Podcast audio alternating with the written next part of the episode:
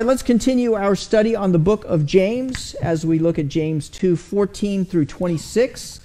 That should be in the back of your bulletin as well as on the screen. Hear these words from the scripture. What good is it, my brothers, if someone says he has faith but does not have works? Can that faith save him? If a brother or sister is poorly clothed and lacking in daily food, and one of you says to them, go in peace, be warmed and filled, without giving them the things needed for the body, what good is that? So also faith by itself, if it does not have works, is dead. But someone will say, you have faith and I have works. Show me your faith apart from your works, and I will show you my faith by my works. You believe that God is one, you do well. Even the demons believe and shudder. Do you want to be shown, you foolish person, that faith apart from works is useless? Was not Abraham our father justified by works when he offered up his son Isaac on the altar? You see that faith was active along with his works, and faith was completed by his works. And the scripture was fulfilled that says, Abraham believed God, and it was counted to him as righteousness, and he was called a friend of God. You see that a person is justified by works and not by faith alone. And in the same way was not also Rahab the prostitute justified by works when she received the messengers and sent them out by another way? For as the body apart from the spirit is dead, so also faith apart from works is dead. The word of the Lord. Well, I knew that I would be famished helping to lead worship and then coming into preaching, so I brought myself a snack. No, I'm not a teacher. This is not an apple at the teacher's desk. No, this is a fruit, and it's a wonderful, wonderful fruit. In fact, I'm going to take a bite of it and cause an instant Pavlovian reaction. Now I actually have to chew it throughout the entire congregation. No, this is an apple, and you've eaten an apple, and you know a lot of what goes along with eating an apple, the juiciness of it, the tastiness of it. But you also know a lot about the tree that bore this apple, right? You see, you know where this apple came from. It came from an apple tree, right? Because an apple tree bears apples. It actually can't help it. It must bring forth apples because it is an apple tree. The fruit, if you will, shows the root. It shows where it came from. And so the question that James is addressing here in this message is, what is the fruit of a Christian? As an apple tree bears apples, what sort of fruit does a Christian bear? And the answer is quite simply this, that real faith always manifests itself in active, practical Christian love in relationships. That as Christians, if you are indeed a follower of Christ, there is a fruit that will be born in your life that you cannot help, that it's active, practical, Christian love in relationships. So we're going to unpack that statement. We're going to look at two different points. Number one, that faith without fruit is not real faith at all. You can't have real faith without having real fruit. Number two, we're going to look at examples of people in the Bible whose faith had fruit, showing them to be faithful. But before we do that, we're going to look at Paul and James, because as we look at this passage and we look at the Apostle Paul and his writings in the New Testament, there can seem to be a seeming contradiction between the two, that one is talking about faith and works and another is talking about faith. Are they talking about the same thing? But once again, the point of this sermon is very simple, that real faith always manifests itself in active, practical Christian love in relationships. Well, let's look at Paul and James. The reason I say there's a seeming contradiction is because of these two verses. We see in verse 24, James says, you see that a man is justified by works and not by faith alone. But Paul in Romans 3:28 says, for we maintain that a man is justified by faith apart from works of the law. Seems to be that they're speaking at cross purposes. No, they're not. I want to talk about text and context. Whenever you're reading the text, you have to understand the context in which the text is being read. For instance, if I had my family and we were coming to church today, we all came together, and I asked the question, is everyone in the car? I would not be speaking about everyone in terms of the world, would I? I'd be speaking of just my family, because there's a context to my text. In the same way, what is the context that Paul is speaking to in terms of his audience, and James is speaking to in terms of his audience? See, Paul, when he says, "For we maintain that a man is justified by faith apart from the works of the law," is talking about how a man is accepted or woman is accepted before God. He is attempting to establish the universal need of the gospel, how man is accepted before God. But James is writing in the context of dealing with hypocrisy in the church. Total different focus of the message. You see, there are some people who claim to believe, but their lives do not bear out what they are claiming with their lips. So two different contexts, two different messages. And thus they're using words differently. Paul uses the term works of the law. He's speaking about the law of God. He's speaking about the Ten Commandments, what we are supposed to do in terms of the religious rules that God has laid down. And he's saying we can't be saved on the basis of following God's law because no one does it all. But when James uses the term works, and notice he doesn't use the term works of the law, he uses just the term works, he's talking about the actions that flow out of faith. Paul is not addressing the fact that actions or work will naturally flow out of faith. He's focusing on justification. There are other sections where Paul does express the fact that good works will follow faith. If you want to look at those, for instance, look at Romans chapter 3, 7 and 8. But James is not talking about faith. He's talking about dead faith. James is not asking the question, can faith save you?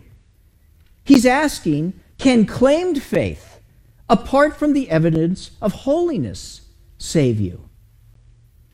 James is clearly concerned in this passage not about real faith that is unaccompanied by works. James doesn't think that exists, and by the way, it doesn't. James is concerned about dead faith masquerading as real faith, which is not accompanied by works. Notice verses 17 and verse 26. Verse 17, so also faith by itself, if it does not have works, is dead. And verse 26, for as the body apart from the spirit is dead, so also faith apart from works is dead. So they're speaking to different audiences using words differently. One other thing I want to touch on, and then we move into the rest of the sermon. I want to talk about the fact that they both talk about Abraham. Paul quotes Genesis 15:6, and Abraham believed God, and God reckoned it to him as righteousness. Remember that God came to Abraham and told him that out of him was going to come one who was going to bless the nations, and his descendants would be as many as the sand on the shore.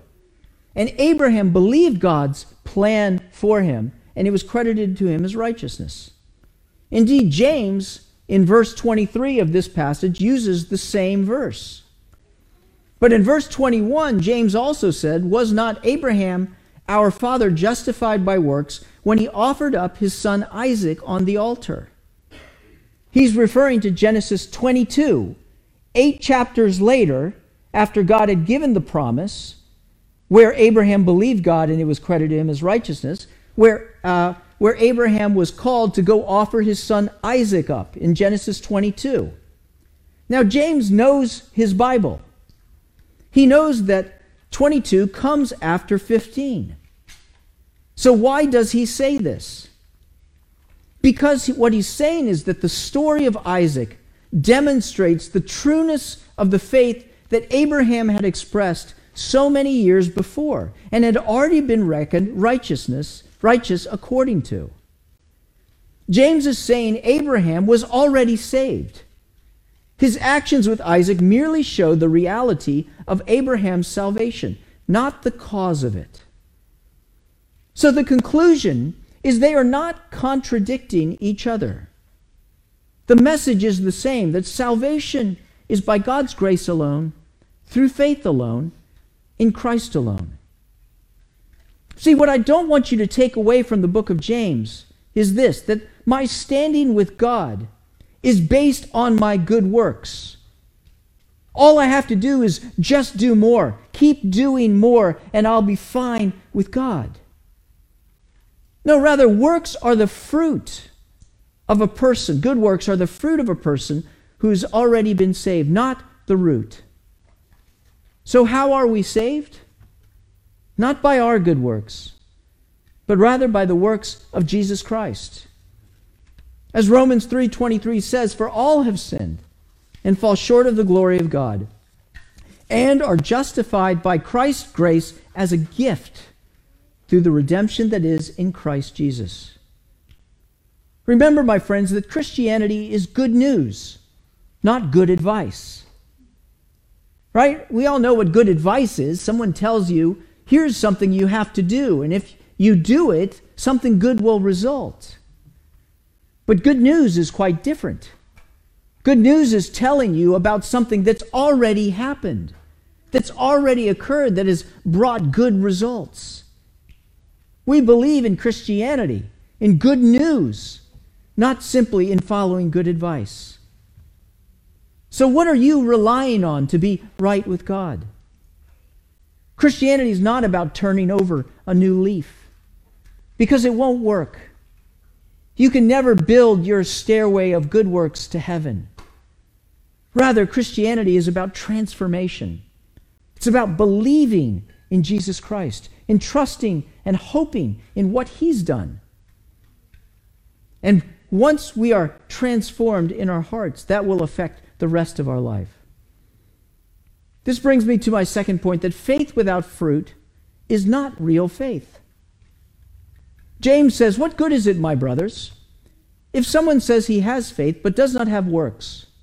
Can that faith save him?" In other words, someone that comes along that says, "I have faith," but you see no practical love coming from this person's life. James asks the question, can that faith save him? And he brings up this situation in verse 15.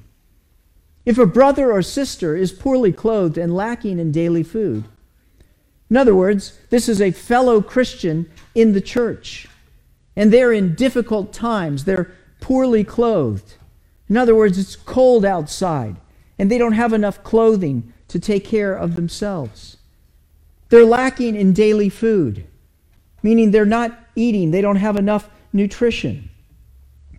If a brother or sister is poorly clothed and lacking in daily food, and one of you says to them, "Go in peace, be warmed and filled," without giving them the things needed for the body, what good is that?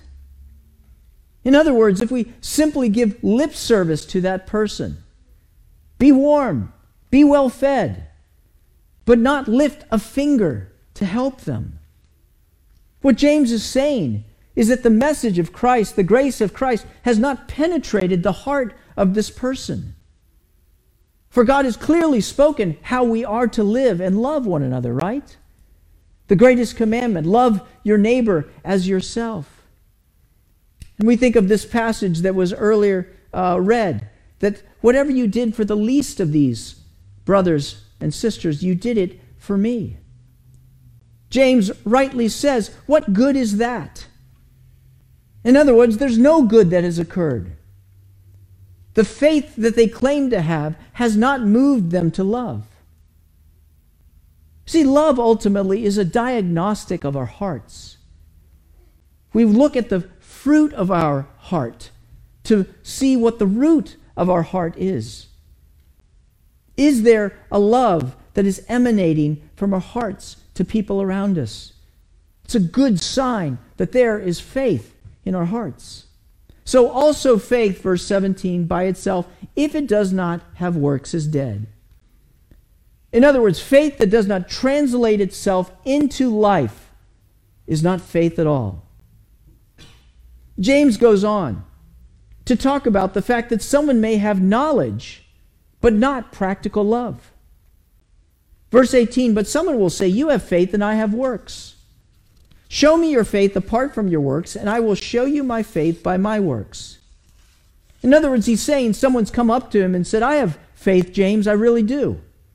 I really do believe, James. I believe the truth. I believe the claims. I believe Christ is Lord. And James, in response, is saying, in effect, show me. Don't tell me. Verse 19, you believe that God is one. You do well. Even the demons believe and shudder. In other words, this person has right beliefs about God. He's quoting the Shema, Deuteronomy 6:4. Hear, O Israel, the Lord our God, the Lord is one. This person has a right understanding of theology about Jesus Christ. But to them, it's a cold intellectual exercise. There's not faith flowing through their heart. James says, even the demons believe, and they shudder. In other words, even the demons intellectually believe and assent to these truths about God, but that doesn't make them believers. See, there's a difference between assenting to these truths and embracing these truths. We do ultimately what we believe. We act on what we believe. Demons don't. Jesus said that our actions are a reflection of our hearts. See, you can know and believe some important and true things about God and the Bible and salvation and still not be a Christian. So James is not saying we need to add works to our faith if we want to get saved. He's saying that true faith is the engine of life. And life reflects whether or not we really have true faith. In our choices, in our priorities, in our actions, in our relationships, especially our relationships in the Christian community, will show whether or not we really do have true faith. You can believe right things about God and still be an unbeliever, because saving faith involves more than just correct notions about God. To sum up, words and thoughts that don't manifest in love are not proofs that one is a follower of Christ. I don't know if you've ever been to one of these locations. The main one is in London, but Madame Tussauds. I think there's one in Washington, D.C. There's one out in Los Angeles. It's a wax museum, a very, very famous wax museum. And you can go there and you can see lifelike figures of former President Trump, of Beyonce, Kim Kardashian. I think I'm there as well, somewhere tucked in the corner, maybe in the basement. If you have ever seen a wax figure before up close, you can see how lifelike they really are. In fact, some people can mistake a wax figure for a real person from just a few feet away. Now, it's amazing what it takes to put together one of these things. It takes about 800 hours of molding, measuring, painting, and sculpting to make one figure. This is all done by over 20 highly skilled artists. During the sitting, they do a sitting with the person if they're alive, and they'll take over 250 measurements of this person, including their exact hair, eye, and skin color. And then they sculpt this figure into clay. And then they cast this figure in wax. It takes about 170 hours. Then they will put in each individual strand of hair.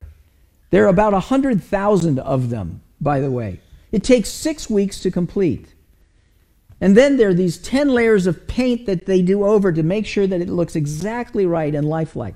It usually costs about $150,000 to $300,000 to create one of these people. And while it's amazing when you look at them, it's obvious after a little while. You see, they don't move. They don't talk. They don't speak, because they're fake. They're not real. They're simply representations of the real thing. See, that's what James is saying. It doesn't matter how much you dress it up on the outside. That a faith that doesn't move the heart to love, to care, to respond is not faith at all, no matter how much money you spend on it, no matter how much intellectual knowledge one has. It's only saving faith that transforms us, that energizes us, that compels us to love others. So do you have a heart of love? You may know all the right answers. You may be able to speak Christianese and know all the clever phrases and the words. You may have a good intellectual understanding of the theology of Christianity. But do you have a heart of love? The Bible tells us not to doubt our salvation, but to examine it. How do I deal with people around me who are hurting, struggling? Do I simply give them lip service? Or do I see them? Because the fruit of faith is love. Commit yourself to Christ. Choose to follow him. Fall on your knees before him and acknowledge that you are a sinner in need of grace. And what you will experience is a transformation from the inside out, not a changing of behavior from the outside in. Because real faith always manifests itself in active, practical Christian love in relationships. This brings me to my final point, some examples of faith that had fruit. Verse 21, was not Abraham our father justified by works when he offered up his son Isaac on the altar? You see that his faith was active along with his works, and faith was completed by his works. God had told Abraham that I will make you a great nation, and you will have as many descendants as the stars in the sky. And then 7 chapters later, he says to take the only heir that you have at the time, Isaac, and go and sacrifice him. Abraham trusted God. He took his only son, and he led him to the place of sacrifice and raised the knife to kill him, believing that God was going to raise Abraham from Isaac from the dead. So what happened that caused him and allowed him to do this? His faith acted. It flowed out of him. And his actions vindicated his faith. His actions showed who he was, just like the apple fruit shows what kind of tree it is. You see that a person is justified by the works and not by faith alone. All he's saying is what emanates from you shows what's inside of you. He moves on to Rahab. And the same way, was not also Rahab the prostitute justified by works when she received the messengers and sent them out by another way? Talk about someone who's the polar opposite, if you will, in the Bible. This was a Gentile woman, a prostitute.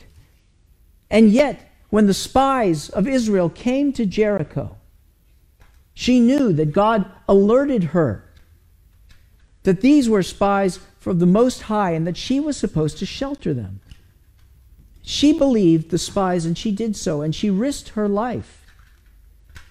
Rahab acted because faith acts on what it believes. Her faith was the root. Her actions were the fruit. And the result is she was saved. So what is James's point as I summarize this? Saving faith is always accompanied by a life that acts in accordance with saving faith. Our life must show that we mean what we say when we say we believe. Do you love and live the Word of God? Do you act in light of the fear of God? Does your mercy to others reflect the grace of God to you? Do your relationships reflect the love of God to you? Does your life reflect the desires of God? James says, Christian, your life must show that you mean what you say when you say you believe. So do your actions line up with your faith? To be sure, we are all hypocrites in some form or another. Not all apples on an apple tree are edible, but it's clear that it's an apple tree.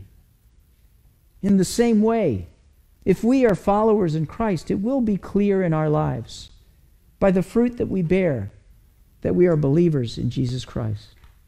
Fix the root and you will get the fruit. Do not leave from this place, I pray, without having committed your life to Jesus Christ. God, have my heart. Do with it what you will. And you will be amazed with how God works in your life to affect the lives of people around you. Do your business with God now so that your actions line up with your heart. For real faith always manifests itself in active, practical, Christian love in relationships. Let's pray.